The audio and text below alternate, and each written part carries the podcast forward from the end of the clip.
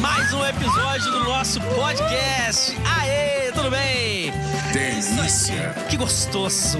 O podcast da família brasileira. E atenção, que no dia de hoje você vai sair daqui com a tua vitória, Bem que irmão. o pastor tá. Ei, Basta você, você fazer aí, um me bem dá um que o dinheiro aí, me dá um dinheiro aí.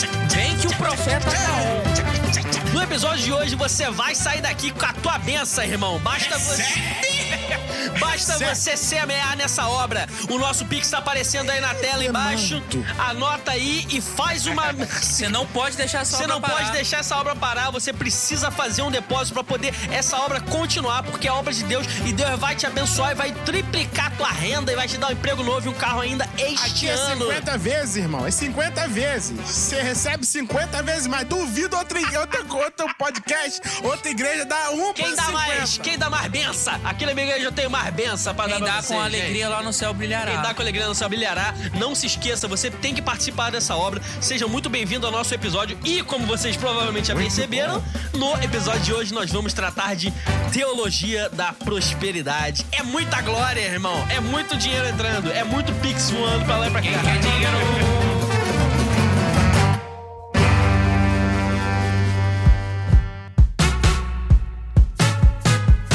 Então, gente, é o seguinte: no episódio de hoje nós vamos tratar da teologia da prosperidade. A gente vai fazer uma breve introdução só pra vocês ficarem cientes. O que, que basicamente se define como sendo a teologia da prosperidade? O É Ederson- dano que se recebe. Pronto, fim do nosso podcast. Tá respondido. Muito bem colocada, muito bem colocada a introdução e a definição dessa palavra. Aqui com vocês, Jefferson Chan. Comigo também. O Ederson Alentejo, obrigado Muito bom. vocês todos, meus queridos ouvintes que podem me ouvir agora através das ondas sonoras do rádio. Não se usa não. mais rádio. Infelizmente. Através da internet. Com a gente também aqui o Vitor. Fala, Vitão. Oi. Tudo bem? Tudo bem. Tá feliz, que bom. Então, gente, é o seguinte: dentro do contexto da teologia da prosperidade, a gente vai começar com a definição. Texto sem contexto é É pretexto. pretexto pra teologia da prosperidade. O Vitor já deixou muito claro aqui, resumo de tudo que qualquer um de nós vai falar nesse dia.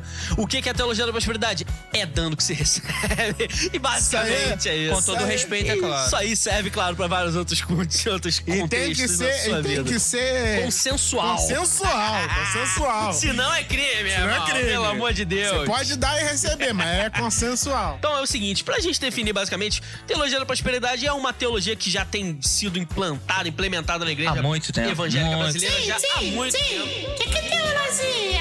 Ô, o que, que é teologia? Gente, um momento que nós temos pergunta de ouvinte. Fala, querido! Tim, eu bem, eu, eu bem fiz xixi Mas, meu filho, meu Mas filho. qual é a sua pergunta, qual, meu qual, amigo? Meu filho, qual é o seu nome de onde você fala Tim, quando você é você muito tem? bonito, Tim. Qual é seu Esse nome, meu é filho? Tim, tá grávido? Qual é seu o nome, tio meu tá filho? grávido, isso é salgadinho mesmo. Qual é seu nome, meu filho? Eu sou Zuquinha. E quantos anos você tem, Zuquinha? Depende. Tá repreendido, Juquinha! Vai saindo devagarinho, E moleque. você fala da onde, Juquinha? E qual é a sua pergunta nessa noite, Você não Juquinha? pergunta nada ainda, Juquinha. Eu um burro. Você fazia interpretação de texto, Juquinha, me ajuda. O que, que é teologia, tio? Muito bom, vamos lá. A teologia é o conhecimento, é o conhecimento que se faz de Deus e da palavra de Deus em geral. Muito então, bom. Todo mundo Tirou pro- 10. Todo mundo, todo mundo Eu produz. tenho um orgulho filho desse assim. menino. Eu quero ter um filho assim. Naturalmente, todo mundo produz teologia. Então, quando você diz assim, ah, não gosto de teologia, não tem nada a ver com teologia, é mentira. Você já está produzindo teologia a partir desse momento. Porque teologia é o quê? Quando você lê a palavra de Deus, quando você participa do culto, e dali você tira conclusões. E essas conclusões vão moldando a sua forma de agir, de viver, etc. Isso, naturalmente, vai se encaixar dentro de algum rótulo teológico que se usa hoje em dia. Por mais que você diga que você é o diferentão, no fim das contas, você provavelmente faz parte de algum grupo aí. Teo é prefixo, logia, sufixo. Então, teo quer dizer Deus, elogia, estudo. E por isso, teologia é estudo de Deus. Com vocês aqui, o Padre Quevedo acabou de explicar pra Padre, gente. que medo. Não é mentira. Isso é polonês? Isso é sotaque de polonês? É polonês, polonês bem salvo. Polonês ali da Polonês do Uruguaiana, né, Leandro? Polonês de Alcântara? Polonês de Alcântara ali em São De Gonçalo. Alcântara?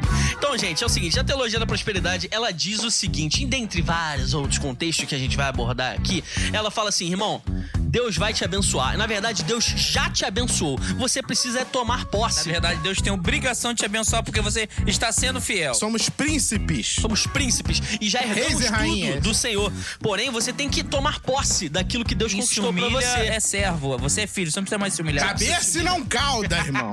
Exatamente, você foi Eu doido pra arrumar uma cabeça cauda e aí. não. Dentro disso, o que que eles dizem? Que é o seguinte, Deus ou Jesus já conquistou tudo pra você na cruz, só que você tem que tomar posse. Então, você já é rico, só que lhe falta fé pra ser rico. Ou então você já é Falar isso pra minha carteira. Só faltou falar isso pra empresa que me paga lá. Então é o seguinte, você já é rico, só que você tem que se apropriar da riqueza que Deus já te fez. E quando às vezes lhe falta fé pra crer nisso, você tem que fazer um propósito com Deus. E é aí que eles entram. O propósito vai Qual ser o tamanho da sua fé? qual o tamanho da sua Qual o fé? tamanho da sua fé? Então, o propósito vai ser mediado. Sua fé é de mil, é de dois mil, é de cinco mil. Exatamente. Quem tem 100 vem cá pra frente. Ou, Quem por tem exemplo- 10 vem lá pra trás. Quem tem um vai lá pra fora e vai brincar com Satanás. Quem tem 100 vem cá pra frente. Vai. Quem tem 10 vai lá pra trás. Quem tem um vai lá pra fora e vai brincar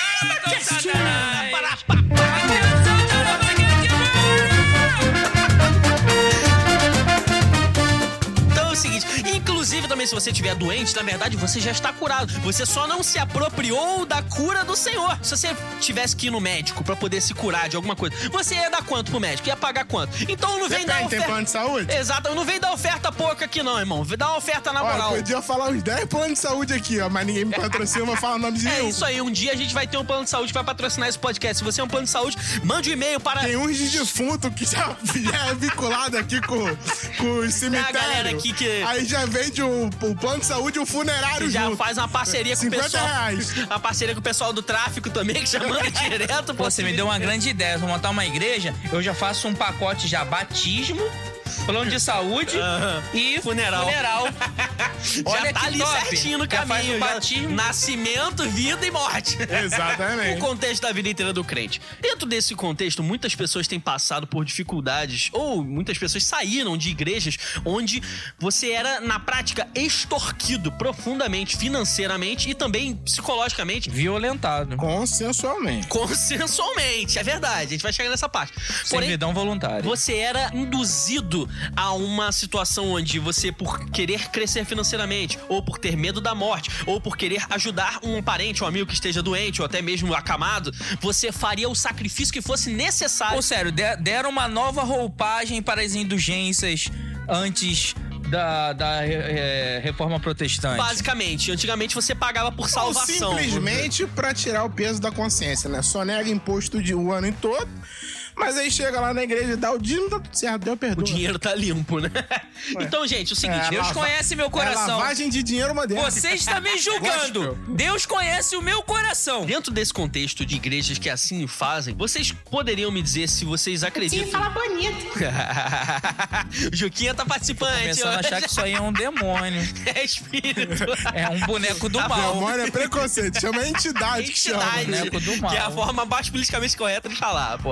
Respeito, respeito ao demônio nacional, lembra do Tapetinha branco, tá liberado? A valorização do demônio nacional, pô. As pessoas participam dessas igrejas, elas fazem sacrifícios financeiros, elas Até entregam, humanos. elas compram objetos ungidos, não, elas botam os nomes dela, dos parentes dela, dentro de potes cheios de óleo, ou Eu então tenho história pra contar. Você não vai Vitor- contar nenhum objeto estranho ungido, não. O né? nosso amigo Vitor tem uma história pra contar. Pausa. Uma vez eu era de uma igreja, né? Uma igrejinha pequena onde eu me converti e tal, legal. E aí eu converti, aí chegou um missionário. Missionário de longe, porque missionário bom é aquele que vem de longe, né? É, de um perto cara. tem- Missionário que é de perto não é missionário. Não tem velho. credibilidade. O cara que falava pro Brema, o cara que tinha instrução até a quarta É que ele é de série longe, sabe falar mas- português, falar É, russo, pô. Era missionário. E aí ele chegou lá e é a campanha da vitória, e cura, libertação, vendo o Celta, vendo o carro, vendo. É maravilhoso. Campanha pra vender Celta já é demais, cara. Eu é acho que essa Deus não opera, não. Maravilhoso. E aí o cara chegou na igreja, aquele co- coisa toda, culto, e, é- e as irmãzinhas lá no mistério, papapá, papapá, e ele falou: olha. Essa igreja tá muito abençoada, irmão. Tá muito Essa abençoada, igreja- né? Não tinha ar-condicionado na É igreja. verdade, é verdade. Ele suava e transpirava. Mas ele fala, essa igreja tá muito... Mas tá faltando pra vocês. Tá faltando pra vocês. É o assim. óleo santo de Israel. Sempre tá Eu faltando. tenho uma encomenda. Não, não tô zoando. tá E por acaso sempre está no bolso dele, você. na mala. Eu né? tenho uma encomenda vindo de Israel. Parecia que ele deveria ser um traficante, alguma coisa assim. É. Mas assim, eu tenho uma, uma encomenda CD, vindo de Israel. DVD, CD, DVD, CD, DVD. Peraí, um, peraí, dois, peraí, três. Meu, canta, meu, canta, meu, canta, meu, canta. Eu tenho uma encomenda vindo de Israel. É o óleo ungido de Israel. Esse óleo passou 40 dias inte- Não tô, não tô mentindo. Já é o nome eu do traficante ali que serviu o produto pra ele. Eu posso, eu posso, eu posso trazer Pelo menos era galo? É, óleo. Comprava óleo lisa e tacava dentro do pote. Rapaz, Era extra virgem? é- Era de 5 potinhos menor, que deveria ter uns 15 Tem de 5, ml. Tem de 10, preto e branco. E aí o cara veio, esse foi num domingo, no outro domingo ele veio com a caixa, cheio de, do potinho, o potinho era tá bonito. Aí ele veio com Já o foi óleo. muito ungido com aquele negócio. Foi todo besuntado, parecia a banheira brilhando. do Gugu. Cara, o troço era tão fedorento, mas tão fedorento. Eu É nunca claro, porque vi. ele tinha muito restígio de mísseis. Eu nunca Entendeu? vi, É, a eu nunca vi um óleo tão fedorento quanto aquele, cara. Pô, eu nunca vi, não sei que, que tipo de. Acho que ele peidou no troço. eu, eu não sei. E eu lembro que no dia Tá as pessoas acharam. Aí fez fila, aí ele levou o óleo. Era assim. Ele abria. amostra grátis, Ele, não, não, é não. Ele abria o seu óleo que você comprou, que você pagou. E ele abria o seu óleo. E aí. Já esvaziava o teu E aí ele já te dava uma, uma benzida ali com óleo, entendeu? Já te dava uma, já dava uma esguichada assim com óleo ali pra você do seu mesmo. E depois fechava a garrafinha e te dava, já faltando metade do frasco. Aí você comprava dois logo. né? Não, tinha exatamente a, a sobra lá. Ou seja, um Cara, frasco era 5, aí, ele- aí ele já e- ia E ele 3,50. era exagerado, ele era exagerado. Ele jogava mesmo, não é aquele negócio de se botar no Não dedinho, não. pouco, não, né? Cara, e o troço fedia tanto, fedia tanto. Depois, no final do culto, a igreja misturou suor com aquele óleo fedorento e era um cheiro de chorume. É uma igreja abençoada, né? Como se-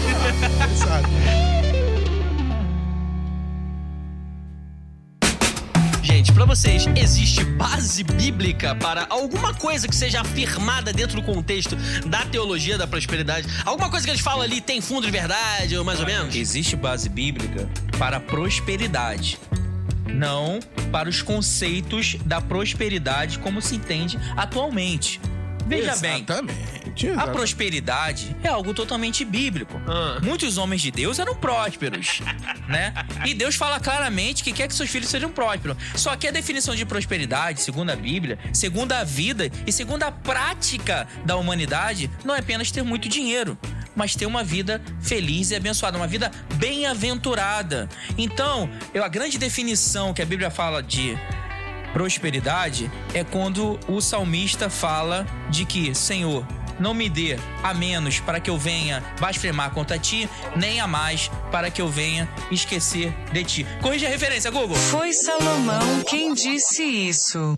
Não, é, e exatamente. A gente sabe que a Bíblia é a mãe de todas as heresias, né? De lá você tira tudo. Tira que, que pode, que não pode. A Bíblia pode defender qualquer coisa.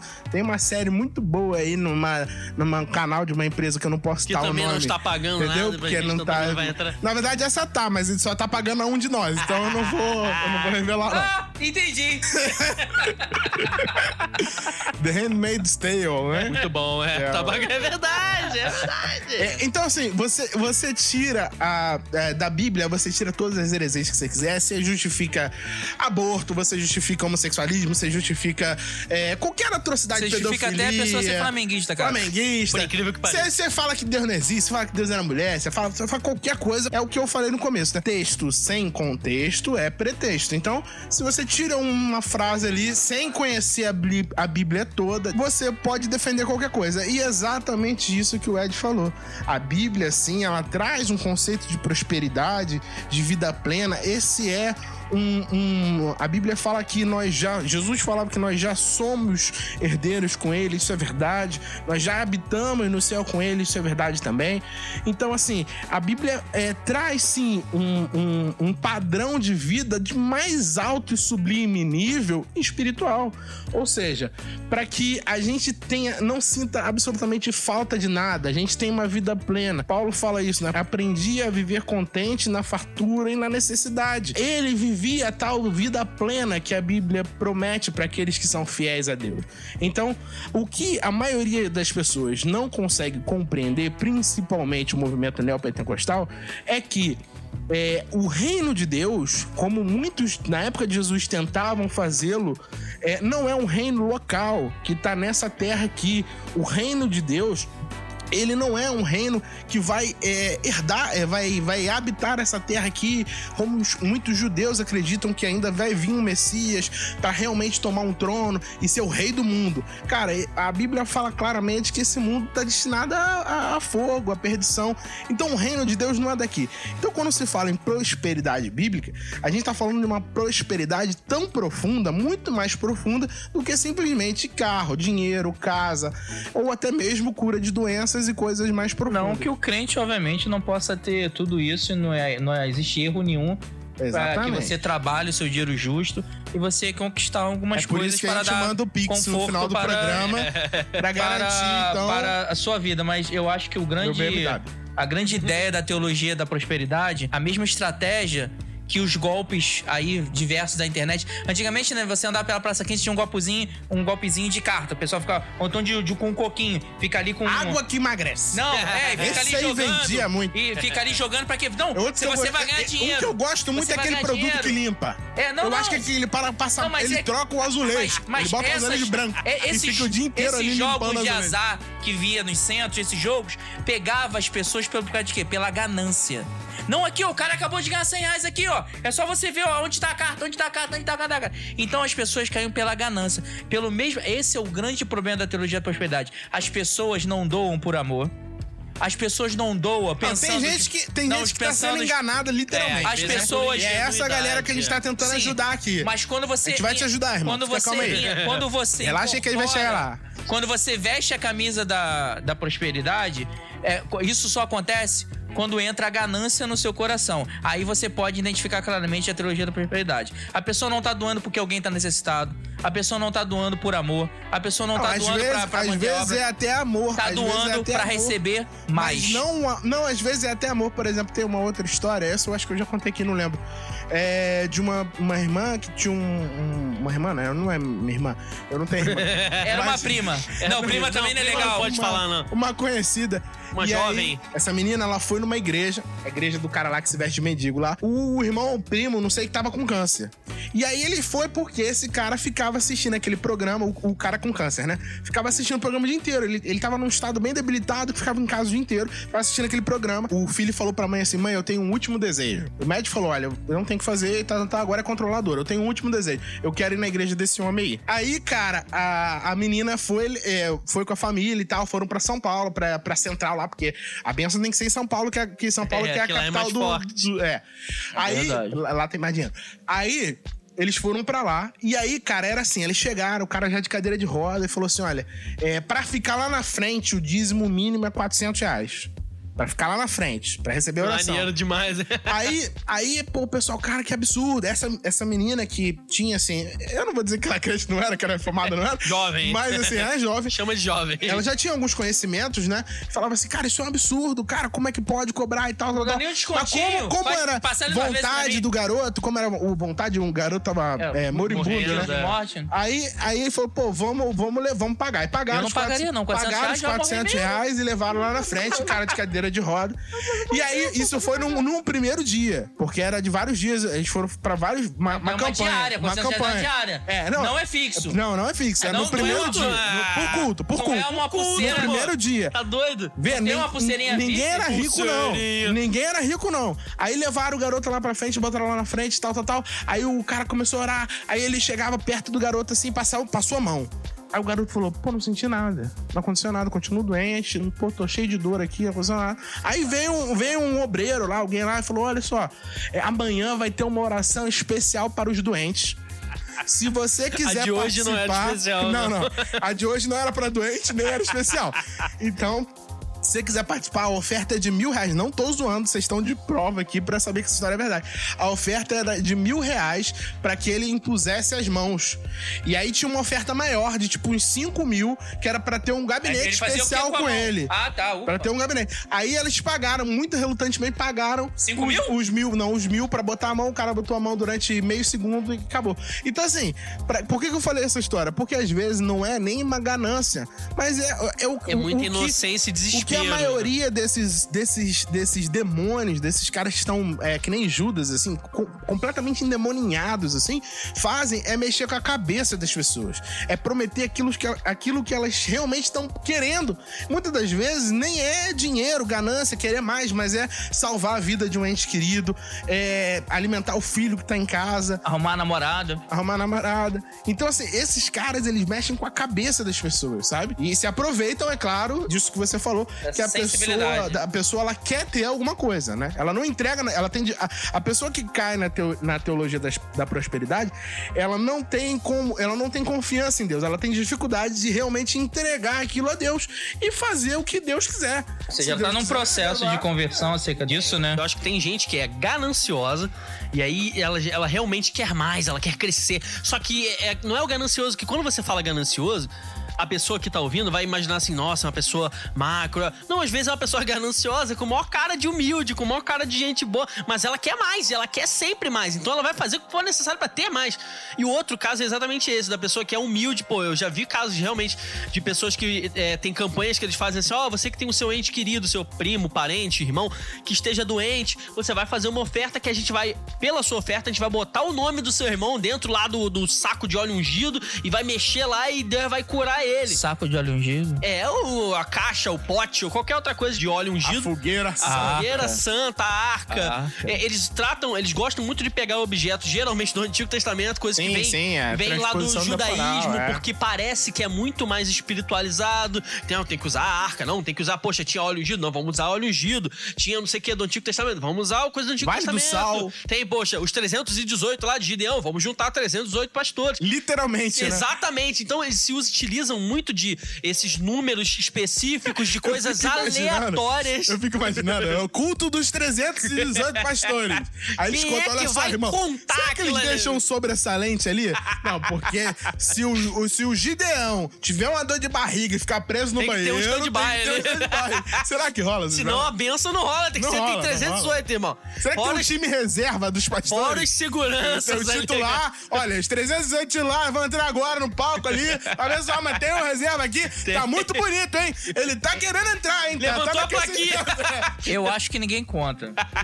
Levantou a plaquinha, vai entrar outro. Então, realmente, eu acredito também que tem essa galera que é humilde e que realmente não entende tanto da palavra de Deus. Então, às vezes, a pessoa, ela nem é crente ou ela tá se convertendo. Então, ela ouve isso e fala assim: pronto, isso aqui é religião cristã, isso aqui é o evangelho. Ela assume que aquilo ali é a religião e fala assim: ok, o que, que tem que fazer? Ah, beleza. Poxa, durante a oração, os obreiros passam entregando é, o envelope do dízimo pra todo mundo e você tem que pegar. E aí você vai falar, irmão, você vai lá e bota a quantia que tu tiver no bolso. Então é bom que tu vá pra igreja levando uma coisa. Se tu for sem nada, Deus vai te amaldiçoar, cuidado. Então você vai, bota um dinheiro ali e você fica naquela esperança, não, porque Deus vai abençoar meu irmão. Eu vou, meu, meu, meu negócio vai prosperar, vou trocar de carro, vou abrir uma empresa, vou sair de não sei o que, vou vender mais. E por, isso. Campanha dos O empresários. propósito é bonito, né? Você tirar um dia pra orar pelos empresários.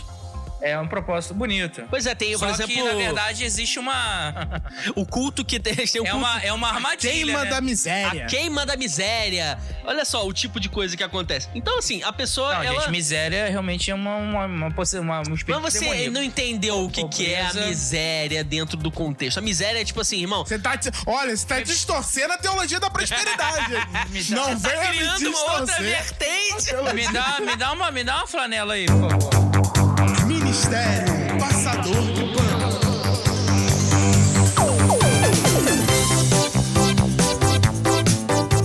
Outra questão dentro disso é que a teologia da prosperidade, ela tá- trata de prosperidade em vários aspectos, não somente no aspecto financeiro, mas é prosperidade em geral. Então, Sim, entra sim. a tua cura da doença, entra a vitória. A vitória, o que é vitória? Vitória é extremamente. Vitória é uma amiga É uma minha. jovem ali, que é uma palavra abstrata que serve pra qualquer coisa. Então, se eu falar assim, Deus, vai te, dar, a tua vitória. Você que ouve, pra você a vitória é um, pra outro a vitória é outro. 1,80m, cintura fina, Yeah. cabelo comprido. a vitória é o que você quiser. Só que o propósito que você tem que fazer é o mesmo. Bota 5, bota 10, bota 50, bota 100. Mas a vitória, Deus vai cuidar da tua vitória. Então, assim, existe uma lógica constante do sacrifício dentro da, da teologia da prosperidade. Ou seja, você quer obter algo de Deus, você tem que fazer um sacrifício. Tem que fazer o local. E É esse dando que sacri- se recebe. É dando que se recebe. E esse sacrifício é financeiro, geralmente. Só que a bênção nem sempre é uma bênção financeira. Às vezes é a cura. Às coisa do vezes, tipo. é claro que, como tem muita gente escrachando isso, né? E colocando, tem gente que é, tá um pouquinho além, porque você tem uns pastores muito famosos, né? Que são esses magnatas da televisão, o cara tem canal, tem rádio, tem Popstar. tudo. É. Eu eu fui uma vez num, num evento de igrejas, cara, e você sabe o que mais vendia nesse evento?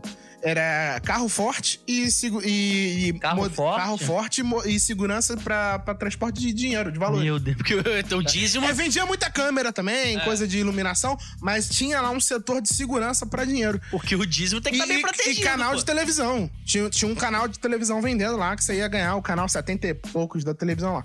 Mas então esses magnatas, assim e tal. E tem aqueles que são menores, que se chegar. Esses magnatas podem falar o que quiser. Amaldiçoa celular, amaldiçoa não sei o quê, amaldiçoa o teu próprio dinheiro.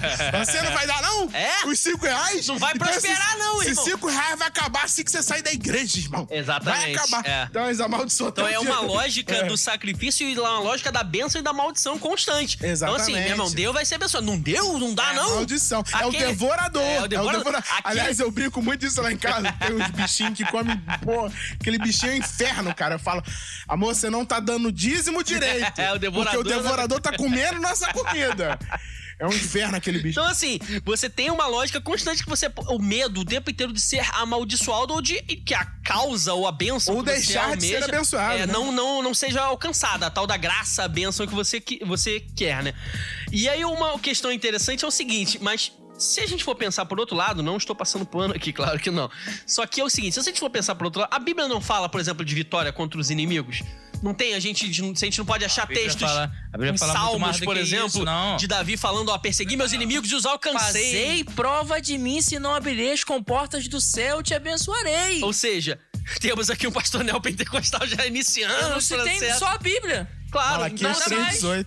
Então você tem pro- é- é- é, textos que vão embasar esse tipo de teologia, que é claro, é uma leitura errada da própria Bíblia, mas a gente também não pode correr para o outro extremo de negar que, tipo assim, você não pode ser vitorioso em nada, porque senão você está tratando Deus como teu mordomo. Ou você não pode pedir a Deus uma benção, uma graça, nem que seja assim, poxa, Deus, queria muito, tô trabalhando pra caramba, queria muito melhorar minha situação financeira, coisa assim. Você não pode fazer isso? Você, o que que vocês acham disso aí?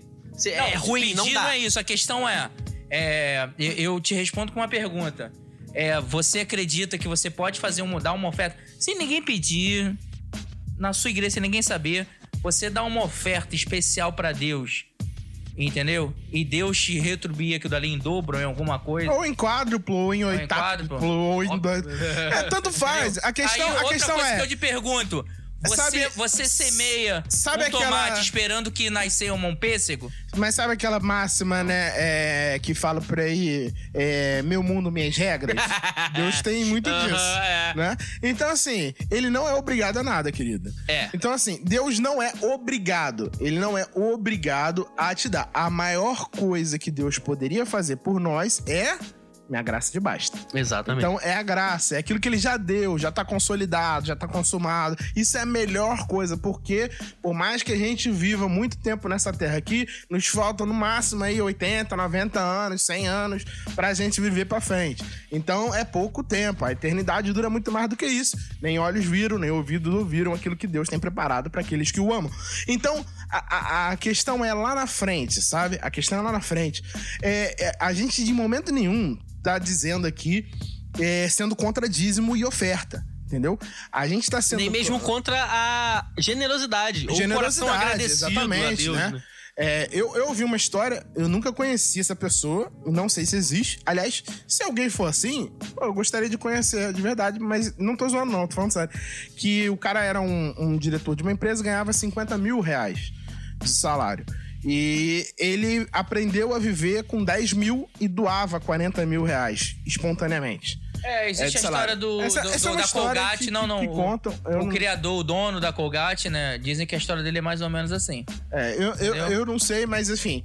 É, então, assim, essa, esse tipo de generosidade. Plastigel coração- também. É, é, essa faliu, minha mãe trabalhou lá. É, essa, Não, na verdade, ele- comprou ele muito ele iogurte, faleceu. iogurte pra mim. Ele faleceu, né? É. Ele ah, deixa- ah, não, acabou. É, ali na frente tem a reunião dos pastores empresários, se você quiser ir lá. Aí, a questão não é a generosidade, mas a questão é a manipulação e a ganância, como você muito bem colocou no início do programa. Que é o seguinte, cara, o, o- o- não existe, não existe, não existe maneira fácil de se ganhar dinheiro, tá? Eu já tô dando spoiler. Só não trabalhando. não só pra Trabalhar é fácil. não só pra igreja, mas também é porque o Ed falou isso muito bem. é- não é jogo de azar, máquina caça-níquel. Cara, você não vai entrar numa igreja, dar 5 reais e vai ganhar 500 no final da semana. Ah, É, não você tem que dar pelo menos uns 100, né? Não ganhou. Tem que aí- ofertar na moral, aí, né? Aí, aí- aí, sabe assim, qual é a diferença de uma pessoa que faz isso toda semana pro, pro cachaceiro pinguço aqui que fica botando dinheiro na máquina caça-níquel? Ele também acha que um dia ele vai ganhar.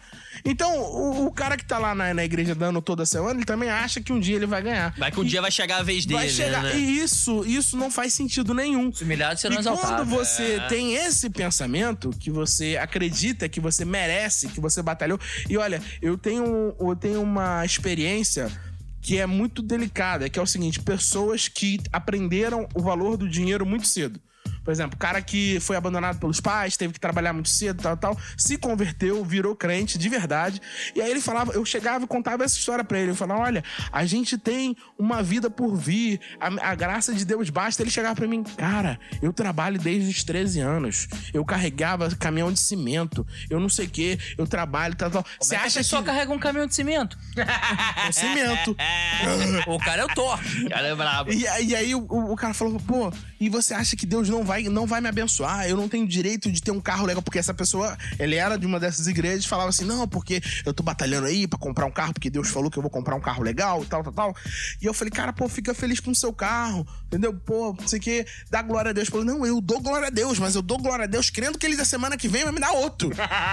Aí, falou, cara, eu- e aí eu, eu, eu me sentia numa situação muito delicada, porque eu entendi o outro lado. Falava, cara, como que eu vou falar pra essa pessoa, né? Eu, criada a leite cupira, ovo maltino. Maltino. Ah, como é que eu vou chegar pra uma pessoa que realmente conhece o valor do dinheiro e dizer que, cara, se Deus não der, Deus ainda é Deus. Existe uma música dos Rolling Stones que fala, Você né? falar? Dos Elvis. Continua sendo É, Deus. Eu tento, eu tento, eu tento, mas eu não me satisfaço. Satisfaction. Tem aquela também que é do, do, do Queen, né? I want it all. I want it- É, Eu quero tudo, eu quero tudo, eu quero agora, né? Mas, enfim, é... Então, eu quero Grande agora. teólogo. Eu quero agora, eu Stones quero agora. Eu não quero esperar a terra futura. Cara, e aí, tudo bem? Essa, essa, essa, é uma figura de linguagem, mas é muito bonito. Você, pô, mar de cristal, rua de ouro e tal, tal, tal. E aí, né? Aí o cara fica, cara, esse é o paraíso. E é claro que às vezes fica assim, como é que se surfa no mar de cristal? Por que, que é rua de ouro? Tá? Então, mas, mas Você enfim, vai surfar no céu sobre as o ondas. paraíso, cara, é uma coisa maravilhosa de- demais. E das nuvens. A gente vai passar pouco tempo aqui. Faltam 80 anos, 100 anos e a eternidade chegará pra todo mundo. Pra uns vai ser legal, pra outros não. É, eu acho que realmente você tem é, respaldo bíblico, inclusive, pra poder o cara ter a esperança mínima de que, assim, poxa, Deus pode te abençoar e, e diria mais, Deus quer te abençoar. Sim. Porque também não é da- do, do agrado de Deus que você passe necessidade, ou que passe Sim. dificuldade financeira, ou qualquer, ou que você mesmo padeça sobre uma doença. Só que você não pode pegar uma relação pessoal e industrializar isso e transformar assim, ó, se funciona pra um, vai funcionar pra todo mundo e tal. Se deu aí, é aí que eles trabalham muito isso na cabeça do cara, na base do testemunho. O que é o testemunho? O testemunho é uma situação que aconteceu comigo e eu conto. Só que você pega esse Eu adoro os do testemunho. demônio. Só que Ou dos, você... dos vícios de droga. Não, não, eu Exatamente. Eu adoro. E Só tem aí- testemunhos também. Eu cheirava. Não, olha só, ele não, não, cheirava, não, não, irmão. não. Ele fumava. Não, não. Agora, aí você já viu que ele pega o pozinho assim. O cara da. O cara, da- bota O açúcar cara ali. da cocaína pro maluco cheirar no programa ao vivo. Olha só, e tem uns testemunhos Que a assim. Polícia Federal não bate lá logo pra levar. Olha só, tem uns testemunhos também que eu acho muito engraçado. É assim: o cara fazia fazia tudo errado, o cara era todo errado, o cara não queria nada com nada. Aí, aí, irmão, sabe o que aconteceu? Eu comecei a estudar. Eu fiz meu mestrado, eu passei num concurso, eu não sei o que, eu casei com a mulher, comecei a ser fiel pra minha mulher, eu comecei a adorar a Deus, eu comecei a orar todas as noites, e agora eu estou aqui, olha só. Pô, se você Parabéns! mudar de vida, Deus vai mudar a sua vida. Se Deus mudar a sua vida, você vai mudar de vida. Ué, aí chega um cara que fica continuando fazendo opção de besteira. É. Ah lá, vai chegar Porque não deu, também. porque não deu oferta Não, aí. deu- não foi porque ele deu oferta. É. porque ele mudou a vida dele diante de Deus. Ele foi estudar, ele foi batalhar, ele foi trabalhar, ele ralou e ele é um empresário agora. Óbvio. O Só trabalhador é digno do, do seu salário. Então eu acho que a gente também não tem que Bíblia ter... Sagrada, tá? Bíblia Isso não é, Sagrada. não é pondé, coach, não. não é. não é filosofia moderna, não. Só que dentro disso, você. Então você não tem o que ter medo no sentido de, poxa, Deus quer me abençoar. Poxa, eu acredito nisso. Só que eu não posso pegar uma bênção que Deus me deu e falar assim, ó, se Deus me deu, Deus vai dar pra você também. Pô, essa lógica não funciona. Então, assim, ah, Deus me abençoou aqui financeiramente, um emprego, sair das drogas e tal. Beleza, então vamos pegar isso aí e espalhar pra todo mundo. Todo mundo que fizer exatamente a receitinha de bolo do que o irmão fez, ah, porque deu a, a oferta tal, porque o irmão doou o carro dele, porque ele doou a casa dele, ele vai ser abençoado assim. Cara, Tem os primeiro- irmãos doando os filhos, as mulheres, as sogras.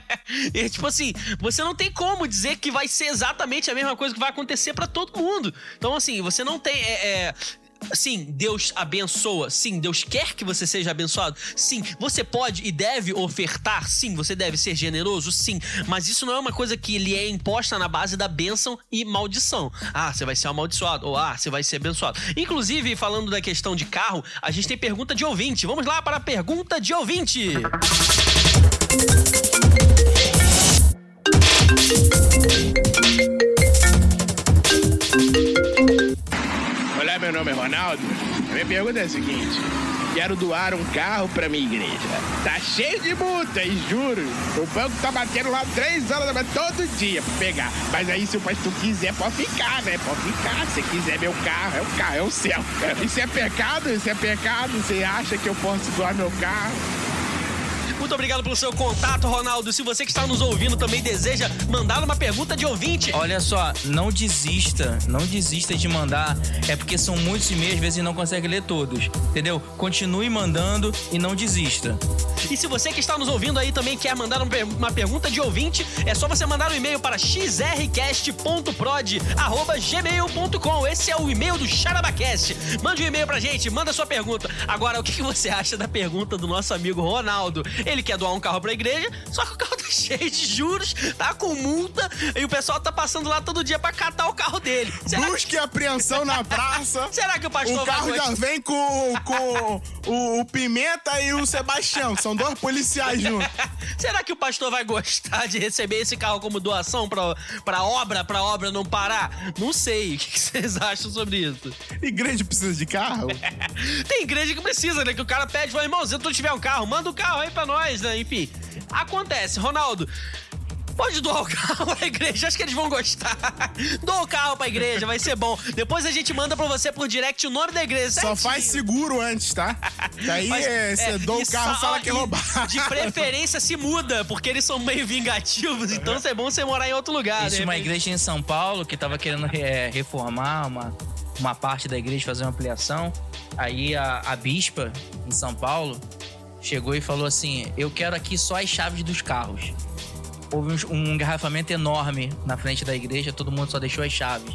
Todo mundo voltou a pé pra casa. Esse é um crente zoeiro de verdade, né? Sabe muito bem o que tá fazendo. Mas é o seguinte, gente, partindo agora um pouco pra parte um pouco mais. Não, mas olha só, esse negócio de doar coisa é. Enfim, você pode doar o que você quiser, né? Mas- Carro, casa, de eu- corpo. Eu tenho um É terreno em Mangaratiba.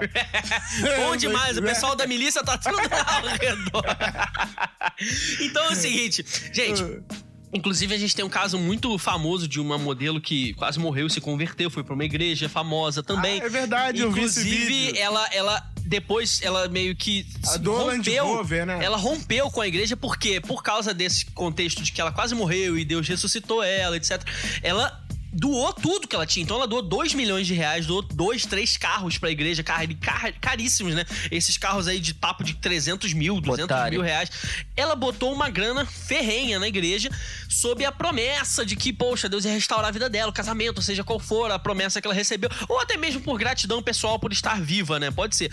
Só que aí ela saiu da igreja, agora ela tá processando a galera da igreja porque ela foi extorquida. Então ela foi, ela se sentiu enganada e falou assim: "Poxa, eu me enganaram no meu momento de inocência na fé e agora ela quer o dinheiro todo de volta". Conselho jurídico agora aqui com o doutor. Agnaldo. Doutor Agnaldo. Olha só, você. É, existem muitas jurisprudências, tá? As igrejas estão perdendo realmente esses processos. É mesmo. Trabalhistas, então, muito. É verdade. É, você pode, você pode Processo processar- baseado em dízimo e oferta. né? baseado em dízimo e oferta. Tem igreja que perdeu e que teve que devolver o, o bem Mas doado. qual é a alegação, sabe? Ah, tem que ver lá. Aí. De que é, né? você zombou da fé alheia Não, é, eu lembro que foi uma dinheiro. coisa assim. de- Estelionato, né? Daí Foi tá uma coisa assim, é, deve ser enquadrado como estelionato. Porque o cara doou carro, doou não sei o que pra igreja, e na- em troca de uma cura de alguém, a pessoa morreu e aí ele processou a igreja e ganhou. Então tem jurisprudência aí que se quiser tentar. um dos problemas que decorre também desse tipo de dificuldade que as pessoas passam em doar grandes quantias ou dinheiro e bens para a igreja é que muitas delas, e até outras que doam um pouco mesmo, elas saem dessa igreja decepcionadas, profundamente decepcionadas. E muitas delas se tornam ou desigrejadas, inclusive se você é um desigrejado e está nos ouvindo nesse momento, nós temos um episódio já sobre desigrejados. Procure aqui nas suas plataformas digitais, não perca. Não, é. E, e- e- as pessoas saem machucadas e, e- irritadas com a igreja, e às vezes com o cristianismo em geral, deixa de ser cristã. É, porque também- se decepcionou profundamente. Porque também o quanto bom é bom o suficiente, né? O quanto o quanto ganho é o suficiente, né? É, qual é o limite da recompensa, né? Então hoje você deu uma coisa e amanhã você quer receber outra coisa. Vamos supor que você receba. Aí depois na outra semana já, Quer do- receber mais. já né? dobrou. É, então é. aí É, você eu vai não ser- dou uma hora, dízimo por medo do devorador. uma hora Eu não dou outra vai- dízimo por medo da maldição, eu dou dízimo por amor ao Deus que eu sigo e por fidelidade à instituição na qual eu faço parte. É. Que realmente precisa de dinheiro pra se manter. Aliás, é verdade. Mas se não receber da minha parte, Deus, vai. Deus Deus proverá. Deus proverá ela, não Uma precisa igreja- mim pra nada. Uma igreja séria, ela acredita. Aliás, isso vale para as pessoas, né? Quando a Bíblia fala que é, o Deus tem prazer em dar com alegria, né? Para aqueles que o amam. Então, assim, fala, pô, olha, olha a- as aves do céu, elas elas estão estão comendo. Estão sendo bem alimentados. Bem aí. alimentados, lírios do campo estão bem vestidos e tal. Então, assim, tem igrejas sérias que acreditam realmente que Deus é que sustenta e que não tá nem aí pro seu dízimo. Mas eu queria destacar aqui uma coisa importante, que o dízimo, ele é uma contribuição regular que deve ser dado na igreja que você frequenta. Então, eu vi esses dias uma pergunta assim para um, um pastor na internet: Pastor, eu posso dar, eu frequentar uma igreja e dar dízimo em outra igreja? Cara, você pode ofertar na outra igreja, mas dar dízimo, Dízimo é é legal igreja. você dar na sua igreja, entendeu? Posso dar o E- meu dízimo em balinha? É. e o pessoal sempre quer inventar. A criatividade E é aí, e inventa. aí tem uma questão, né? O dízimo, 10%? É, E aí, o que vem que de vocês dízimo, né? Dízimo. Dízimo, é- 10%? Na verdade, a, a- a expressão dízimo, ela veio do Antigo Testamento quando o pessoal... Cultura, xarabacast. Muito bom.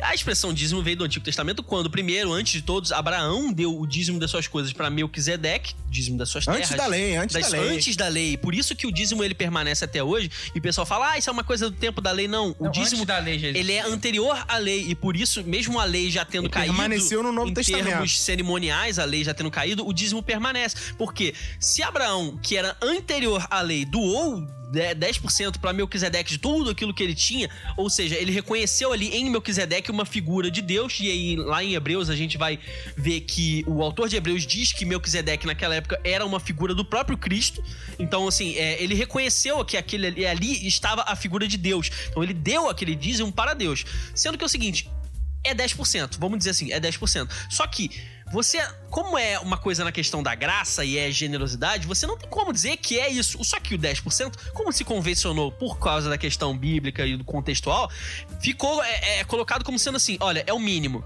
Faça no mínimo 10, porque a gente é, é desonesto, a gente é cara de pau e a gente também não é muito disciplinado. Então, pra que haja um mínimo de disciplina, vamos fazer assim: ah, vamos ma- manter uma régua mínima. A régua mínima é 10%. E aí, se você quiser dar mais, bom. Se você quiser dar menos, pode dar, vai pro inferno? Não vai, mas, cara, é feio. Já que você, tipo assim, você tem sido abençoado e a gente tem uma coisa que a Bíblia deixa clara, que, ó, os caras deram 10% a vida inteira e tal. Poxa, você vai dar menos podendo dar esses 10%, sendo que Deus que te deu os 100%, né? Outra questão, dízimo no cartão de crédito. Parcelar o dízimo? Não, é. Não, tanto faz, Parcelar. parcelar ou dar dízimo no cartão de crédito. É, tem. Isso aí é um contexto de igrejas mais é, abastadas, ou até mais modernas. Não, não, eu tô falando de dízimo no cartão de crédito. Isso tá completamente errado. Então, aí no- Isso tá completamente Você tá errado. dizendo o quê? Passar a maquininha durante culto? Não, não, eu tô Não, falando não. pra você. O dízimo Parcelar. é o quê? É 10% das Crédito. primícias. Aham. Cartão de crédito. você Já- tá dando, já acabou É, já o acabou o dinheiro. Entendeu? Você não Entendi, deu é da verdade, primícia. é você tá dando daquilo que sobrou. Entendeu? Então Daquilo que, na já verdade, tá você dando- nem tem. Você tá Você fazendo tá dando do dívida que você com Tá dando Deus. dívida com Deus. E aí, e aí o cara se endivida. Aí depois fica lá na frente, o cara dá o dízimo no cartão de crédito. Vai chega pagar no o outro mês, dízimo mês que vem. No outro mês ele tem que pa- pagar o dízimo do mês anterior e, o dízimo, do desse mês presente. Ou seja, e aí ele tá- pa- Daqui a pouco ele tá Vai com a tá bola cheque especial tá no o. Serasa da igreja. Entendeu? E tem igreja que põe no Que Serasa. cobra, aí. cobra. Porque as Então, contas da igreja juros, vêm, né? juros de dízimo. Juros de dízimo, é. Juros de tem um dízimo. É carnezinho o lá. rotativo da glória que vai vir pra ele daqui a pouco. Rotativo. Tá, Tipo, tá deixa eu fazer uma pergunta aqui pra você. Não, mas rapidinho, só encerrar, encerrar esse negócio do, do, do, do Juros, juros. Dízimo dízimo. no cartão de É crédito. só um, assim, né? A gente tá sempre tentando ajudar você, querido ouvinte. Então a gente quer falar coisas pra você se ligar. Então se liga aí. É, Quebra cara, o teu cartão de se crédito. você, vai lá. se você não der o dízimo num, num determinado mês, Deus vai amaldiçoar. Deus vai liberar o devorador. Então vai soltar o devorador. O Kraken, liberem o O Kraken! Kraken. Gente, não, não deu pra. Deus é o Deus de misericórdia. E dinheiro não é a questão. Ninguém tá falando de dinheiro. A questão é disciplina do coração. Não é valor, cara. Fidelidade mesmo. É fidelidade, não é valor. Então, assim, se enrolou, se encalacrou, não, não faz dízimo, não faz pré-datado. Zerou e segue. Segue daí, vai, vai daí, faz sua oração, entrega isso, se arrepende dos seus pecados e segue daí, entendeu? Não, não, não pega. Eu, eu, eu tenho uma história muito maneira também. essa, essa é muito legal. Era a mulher que pegava o dinheiro do marido pra dar, pra dar dízimo na igreja. Mas o marido não sabia, nem era crente, coitado. Já tava abençoando o E marido. aí já ela cometia dois pecados: um de roubar e o É. outro de mentir. Então. Mas tá, o dízimo tava em dia, O é isso que tava importa. em dia. Você vê como é que isso é levado na base da lei, né? Tem que dar, porque senão, meu irmão, vai dar um problema danado na minha vida, vai desandar tudo, é uma loucura. Existem duas coisas aí, né? Que é a, a- o medo de, de, de se dar mal e a outra é o que, que eles vão achar de mim. Porque tem igreja que Não, faz fila o pra dar o medo, dízimo, né? medo, tem que levar lá na frente. É, e o medo- o medo é tão auditam grande. exatamente isso que os pastores Faz ficam a- sabendo. é, o, medo é, o medo é tão grande que a pessoa dá o dízimo, tira do leite, do pão, pra comer, dá o dízimo e depois vai na ação social e pede uma bolsa de compra. É. É uma troca, né? É lavagem de dinheiro, gosto. Não, então, é verdade. Qual é a lógica tem, disso? tem igreja que o pastor fica ali com o nomezinho e tal. Fica e marca em cima. Tu passar É. um ou dois meses sem dar o dízimo, ele liga, liga pra tu, irmão, o que tá acontecendo aqui? A gente quer saber se tá tudo bem. Você tá congregando aqui ainda e tal. Olha, eu tô com... não chegou eu e tô-. Porque o miliciano chega assim, olha, eu tô com o Tião aqui e, o, e o Sargento Pimenta. Você paga... O pastor falou, olha, eu tô com Maria Mulamba É. aqui e o Zé Caveira. Um dos dois vai bater na sua casa, irmão. Eu tô com o Diácono Ma- Manuel aqui, que tá, já tá ligadão. Olha, já fala o nome da entidade que Já vai te fala, vai é, buscar. aí o irmão já fica bolado. Você já viu que esses pastores têm muita comunhão com a Eles entidade. sabem, né? tem Sabe estudos tudo, em demonologia é, profunda, É, é. sabe tudo. Fala, pergunta de ouvinte, São os vai, cobradores da igreja são os demônios. Olha aí. Pergunta de ouvinte. Eu joguei no bicho e ganhei uma bela quantia de 25 mil reais. Eu devo dar o dízimo?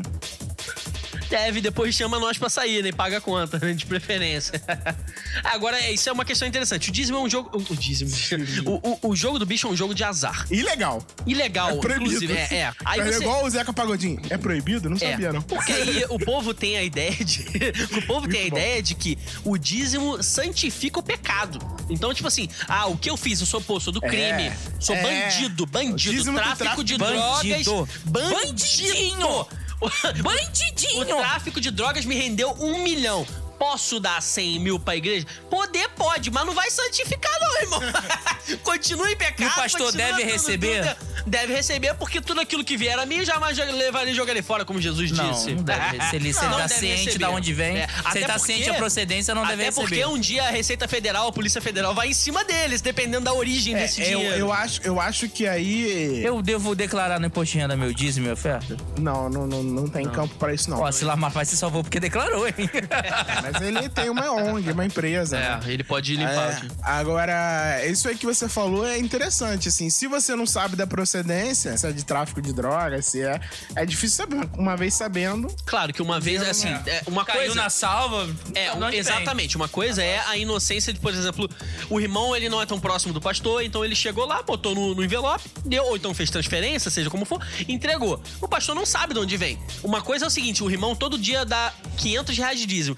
Mês que vem ele vai dar 30 mil de dízimo. Pô, eu vou atrás desse irmão pra saber pelo menos o que, que é isso, que diferença de renda é essa que justifica ele dar um dízimo absurdo uma vez só. Agora, se é um irmão que, por exemplo, sempre dá e você conhece ele, vê, poxa, o cara anda bem vestido, o cara de repente é um empresário, tem dinheiro e tal. Ok, assim, você tende a entender que a proveni- a- o, o dinheiro provém de uma fonte lícita. Agora, do nada, o irmãozinho realmente ganhou e pum, deu um dízimo gigantesco. Agora, já que você entrar na questão do, do jogo do bicho, uma outra questão que já é legalizada, que é a loteria, por exemplo, Mega Sena, tranquilo? Não tem problema? O que, que vocês acham? eu vejo assim, eu, é, eu vou pegar, eu vou pegar o mesmo exemplo do, do Augusto Nicodemus falando de mentira.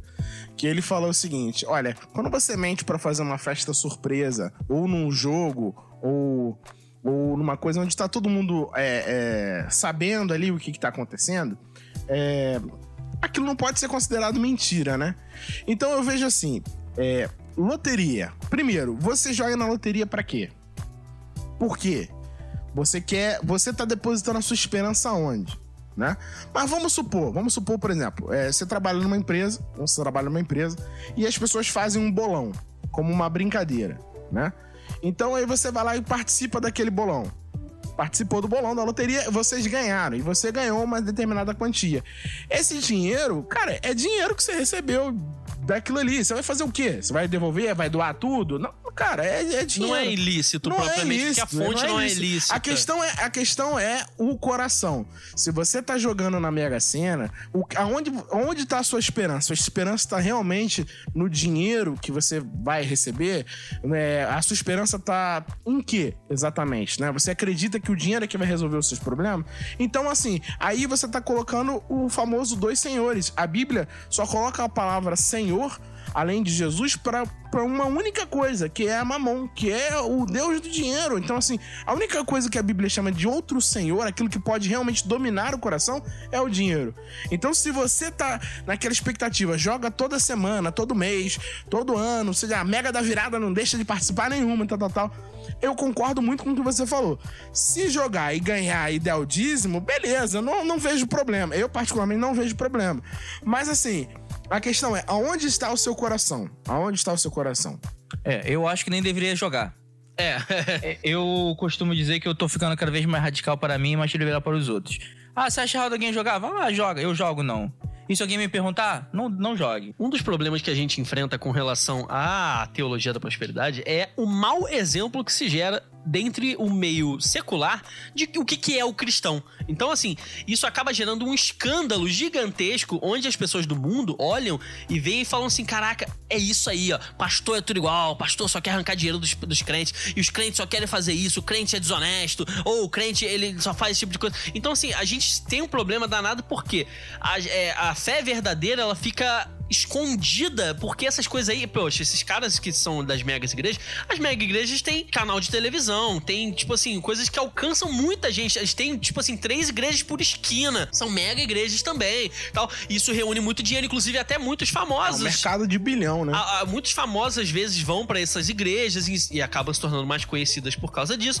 Só que quando vem esses escândalos à tona, ou mesmo sem que haja um escândalo, só as práticas normais de culto ou a forma como se lida com dinheiro, de tempo inteiro estar pedindo dinheiro e todo dia tem um propósito diferente, o propósito de hoje é um, de amanhã é outro, e você tá ali o tempo inteiro dando dinheiro e, e essas pessoas sabem que tem muita gente que é, poxa, idoso, é senhorinha que tira da aposentadoria, que tem, poxa, pouquíssimo dinheiro e dá ali num propósito XYZ, qualquer, que às vezes ela nunca nem recebeu e talvez nem receba isso aí gera um péssimo testemunho da fé cristã entre as pessoas do mundo.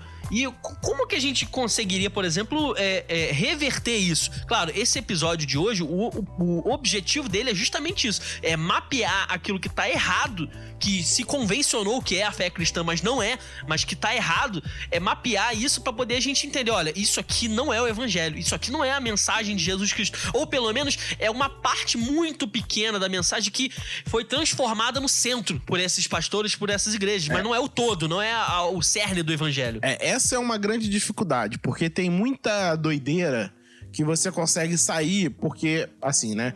As igrejas de televisão elas têm muita, muita difusão. E eles alcançam. Então, assim, o crente é a igreja. O crente pro não crente é o crente da igreja de televisão. Só que eles não são a maioria. Não são a maioria. Não são. Não chegam nem a maioria. Então, assim, a maioria dos crentes são esses de grupos menores, igrejas menores, das comunidades carentes. É, é, enfim. E o problema é que é exatamente o que eu falei. Quando você fala de dinheiro, você trata, tá tratando de um senhor, como a Bíblia diz. Então, é, essa é uma questão delicada, porque tem igrejas sérias que acabam caindo mesmo na questão da prosperidade e, e realmente perdem o foco. Então, isso é uma questão muito delicada. Eu acho que vai ser muito compatível com o que o Ederson tá falando. É, se você é crente e você quer mudar a imagem de um crente, você tem que ser muito compa- é, compatível com a sua vida. Então, um cara que realmente se dedica no trabalho, que estuda, se dedica no estudo, é um cara que se esforça e aquilo que você tem, você não vai atribuir isso diretamente a, a- por- pelo fato de você estar na igreja. É Claro, se você está estudando, está trabalhando, é óbvio que foi Deus que abriu essa porta. Mas eu tô falando em questão assim: olha, eu fiz uma campanha e aí Deus me deu, eu fiz. Eu acho assim, pô, cara, eu, eu estudei, eu trabalhei, eu me preparei e agora eu tô recebendo aquilo que é da dignidade do, do coisa. Então, a vida compatível, né? A vida compatível, a vida generosa, não só com a igreja, porque isso é uma coisa que muita, muita gente não percebe, mas o crente que é generoso de verdade, ele não é só generoso na igreja, no fato de dar o dízimo, mas normalmente ele é generoso com a comunidade dele, com os vizinhos e tal. Então, o que, que adianta você né, dar dízimo e não, pô, não ajudar o seu vizinho que tá passando necessidade e tal? Então, assim, normalmente o crente é um crente, é uma pessoa generosa. Então, a responsabilidade no trabalho, nos estudos, a generosidade, ou seja, o testemunho de vida, eu acho que é principal, o principal argumento para acabar com essa visão desses É, crentes. pegando, pegando esse gancho ainda, né? Entrando por um outro caminho muito importante, a gente não pode esquecer que existem igrejas sérias, existem trabalhos sociais sérios, entendeu? Até no, no- no, digamos, que, eu- que eu diria que seria a coluna vertebral da igreja, é, da igreja militante, né? O, o grande chamado, né? Que são as missões. E, e é- você precisa de muito dinheiro. A própria Bíblia fala que alguns serão enviados e outros serão usados para enviar. Então, realmente, eu acredito que Deus venha trazer prosperidade financeira para algumas pessoas, porque essas pessoas são investidores, são patrocinadores do reino de Deus. Isso não é ganância, são pessoas que realmente têm investido forte. Né? Aliás, eu creio que esse é meu chamado. é, eu acho que realmente tem esses casos e a gente não pode deixar. Aliás, o de lado chamado isso. de todo mundo aqui é receber, irmão. e é também doar, na verdade é essa. A gente doa entretenimento, sabedoria, cultura, inteligência. e vocês doam dinheiro mesmo. E humildade. E humildade. E humildade. Então, eu- realmente, eu acho que é muito importante isso, porque a gente tem que entender que quando você tem um pastor de uma igreja séria pedindo ou dízimo, não, geralmente não pede, né? se for uma igreja bem séria, ele não pede, ele, ele gera aquele momento. Ó, Existe um momento, né? Vai ter o dízimo, vai ter oferta. Se você quiser doar, vem aqui. O cara começa a pedir muito, já fica meio estranho. Mas também, claro, tem casos de realmente que o cara é um pastor sério, mas criou-se a cultura de pedir o dízimo, de apelar um pouco mais. E aí, nem sempre é o cara é desonesto. Às vezes é só uma cultura Às dele. vezes tem uma situação também emergencial. Exatamente. Então, às vezes tem. age de forma um pouco mais apelativa, né, apelativa. enérgica, assim. Tem igrejas que precisam de contas, e tem todos, todos, todas têm contas a pagar, mas tem vezes que o mês tá mais apertado, as coisas estão difíceis, então realmente a única fonte de renda da qual a igreja tem é- são os membros. Então eles têm que realmente chegar na igreja e falar, gente, ó, a Se eu gente tem fosse senhor de uma estruturas- igreja, pegar o dinheiro e aplicar em criptomoeda. Será que isso é pecado? Claro que é. pra gerar lucro da Não, igreja? né, não. Olha Girar só, o dinheiro só. da igreja. Me deu o talento, eu fui lá e Multipliquei. o talento. Ei, tenho base! Aleluia! Achei o versículo, Jeová! Achei o Ei. Xarabaquete. Então é o seguinte, eu acho que dá. Você é, tem igrejas que fazem trabalhos sociais, tem igrejas que patrocinam missões ao redor do mundo e que é necessário dinheiro. Então, assim, se você também não tem que ficar tão armado de, poxa, eu ver uma igreja, ver um pastor falando de dízimo e ah lá, ah lá, ah lá, só quer o meu dinheiro. Poxa, a igreja tem, tem que ter dinheiro, tem est- estruturas que precisam funcionar, tem funcionários, tem que ser pagos, etc e tal. Então, tudo isso depende de dinheiro, não é pra demonizar o dinheiro propriamente. Agora, pra gente encerrar o nosso, o nosso episódio de hoje, uma coisa que tem que ficar bem clara aqui é a gente tem que encontrar no nosso coração duas coisas. Um é o lugar do contentamento, pra que você não caia né, nessa teologia que a gente pode também chamar de teologia. Sou feliz. Oh, Quer dinheiro? Vai trabalhar. Feliz. Você tem duas coisas que tem que entrar aí nessa equação, que são um, o lugar do contentamento, que é o seguinte, poxa, você não pode cair nessa teologia da ganância que quer mexer Momento contigo, sério. mudar com teu coração e fazer, etc e tal, de forma que você fique o tempo inteiro pensando em ter mais e aí você vai dar dinheiro porque você quer ter mais. Então você tem que achar um lugar de contentamento no seu Tinha um coração. pastor que cantava assim, a sanguessuga, dá, dá, dá, Dá, dá, dá. Que a sanguessuga tem dois filhos, dá e dá. Então, e dá. assim, é, você É tem nosso que. pastor. É nosso pastor, pastor Marcão, tamo junto, beijo.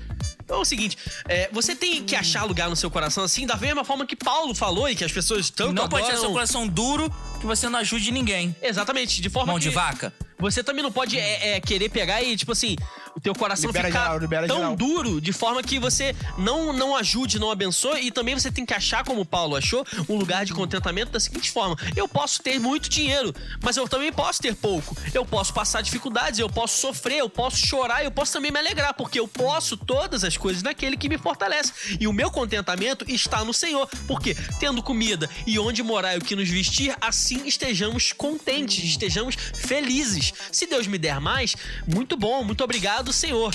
O Senhor me deu mais. Se o Senhor não me der mais, Poxa, Senhor, eu estou muito feliz porque o Senhor tem me abençoado de grandes formas, de tantas formas, etc e tal. Esse é um ponto, lugar do contentamento. O outro é que a gente não pode perder a perspectiva da eternidade. Porque quando você vê essas igrejas e tudo que elas falam, tudo que elas pregam, você tem a impressão de que só existe o mundo material.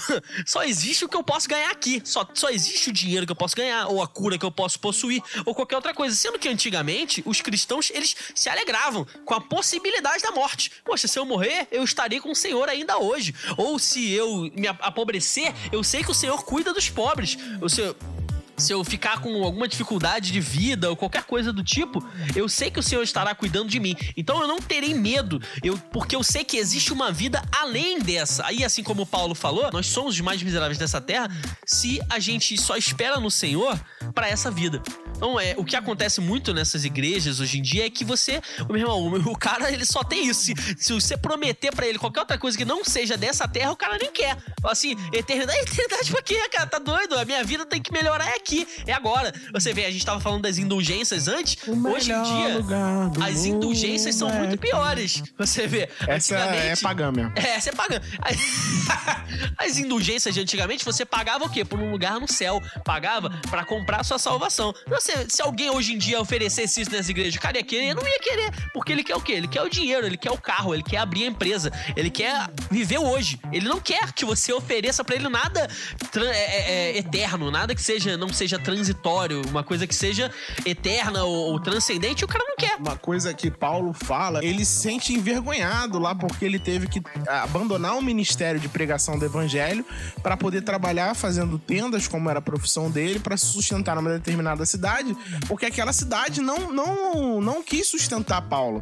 E aí ele, ele exalta uma outra igreja muito mais pobre do que a cidade que ele estava, né, para poder sustentá-lo. Então assim, essa igreja de uma cidade pobre, de uma cidade muito humilde, é que manda o provento para Paulo para ele poder pregar o evangelho e salvar vidas, salvar pessoas numa capital, numa cidade muito maior, onde ele tinha que trabalhar. Ele só parou de trabalhar porque ele recebeu ajuda de uma outra igreja. Pois é, Menor. Isso é, é- é motivo de vergonha pra uma igreja que faz isso e né, de alerta pra gente, pra que a gente possa observar os trabalhos que as nossas igrejas locais fazem ou que os ministérios para-eclesiásticos fazem, de missões, de ajuda, assistência social, e que a gente possa se envolver ativamente doando o nosso dinheiro naquilo que importa, não em projetos de autossuficiência, de crescimento pessoal que façam com que a gente melhore. Mas gente eu dou um curso de coach muito bom. 500 reais na minha conta e você. comprar, 500 reais na minha conta e você dobra o seu patrimônio, irmão. Que E olha, eu fiz, olha, já foi falado aqui, hein? Eu tenho, eu fiz um negócio aí chamado de física aí que eu coach quântico Aí aqui. costuma dar uma grana danada aí hoje em dia. coach quântico. E é isso aí, gente. Não existe, tá? Não, existe sim. é, Coach quântico? Existe, se é verdadeiro ou não, mas tá aí, o cara tá Tá na internet, é verdade. Se tá no Google é verdade. Gente, com isso nós vamos encerrando o nosso episódio do nosso Charabacast. Ê, maravilha. Muito bom, Não. gente. Se você ouviu esse episódio... Isso acabou? Juquinha, acabou, Juquinha. Eu fiz cocô. Juquinha, vai se limpar, né? Já é hora. Gente, é isso. Nós vamos encerrando o nosso episódio. E se você gostou desse episódio, compartilhe ele com seus amigos, mande pra quem você gosta, pra que eles também possam ter Vem cá, acesso. aquele e-mail que você falou é real mesmo? É real. sério? Se você quiser falar de novo aí. Se você quiser mandar qualquer pergunta, ou tiver sugestão de tema ou qualquer outra coisa, dúvida, manda pra gente. Dinheiro. Dinheiro. Manda um e-mail pra gente que a gente manda a chave do Pix pra você. xrcast.prod.gmail.com Esse é o e-mail pra você falar com a gente da equipe do Charabacast. É isso aí, gente. Muito obrigado. Um abraço pra vocês e até o próximo episódio. Um beijo e tchau, Vou tchau. tocando meu boi, vou tocando meu boi, vou tocando. Que isso, Jesus? Acabou. Eu. Ai, acabou. de gato.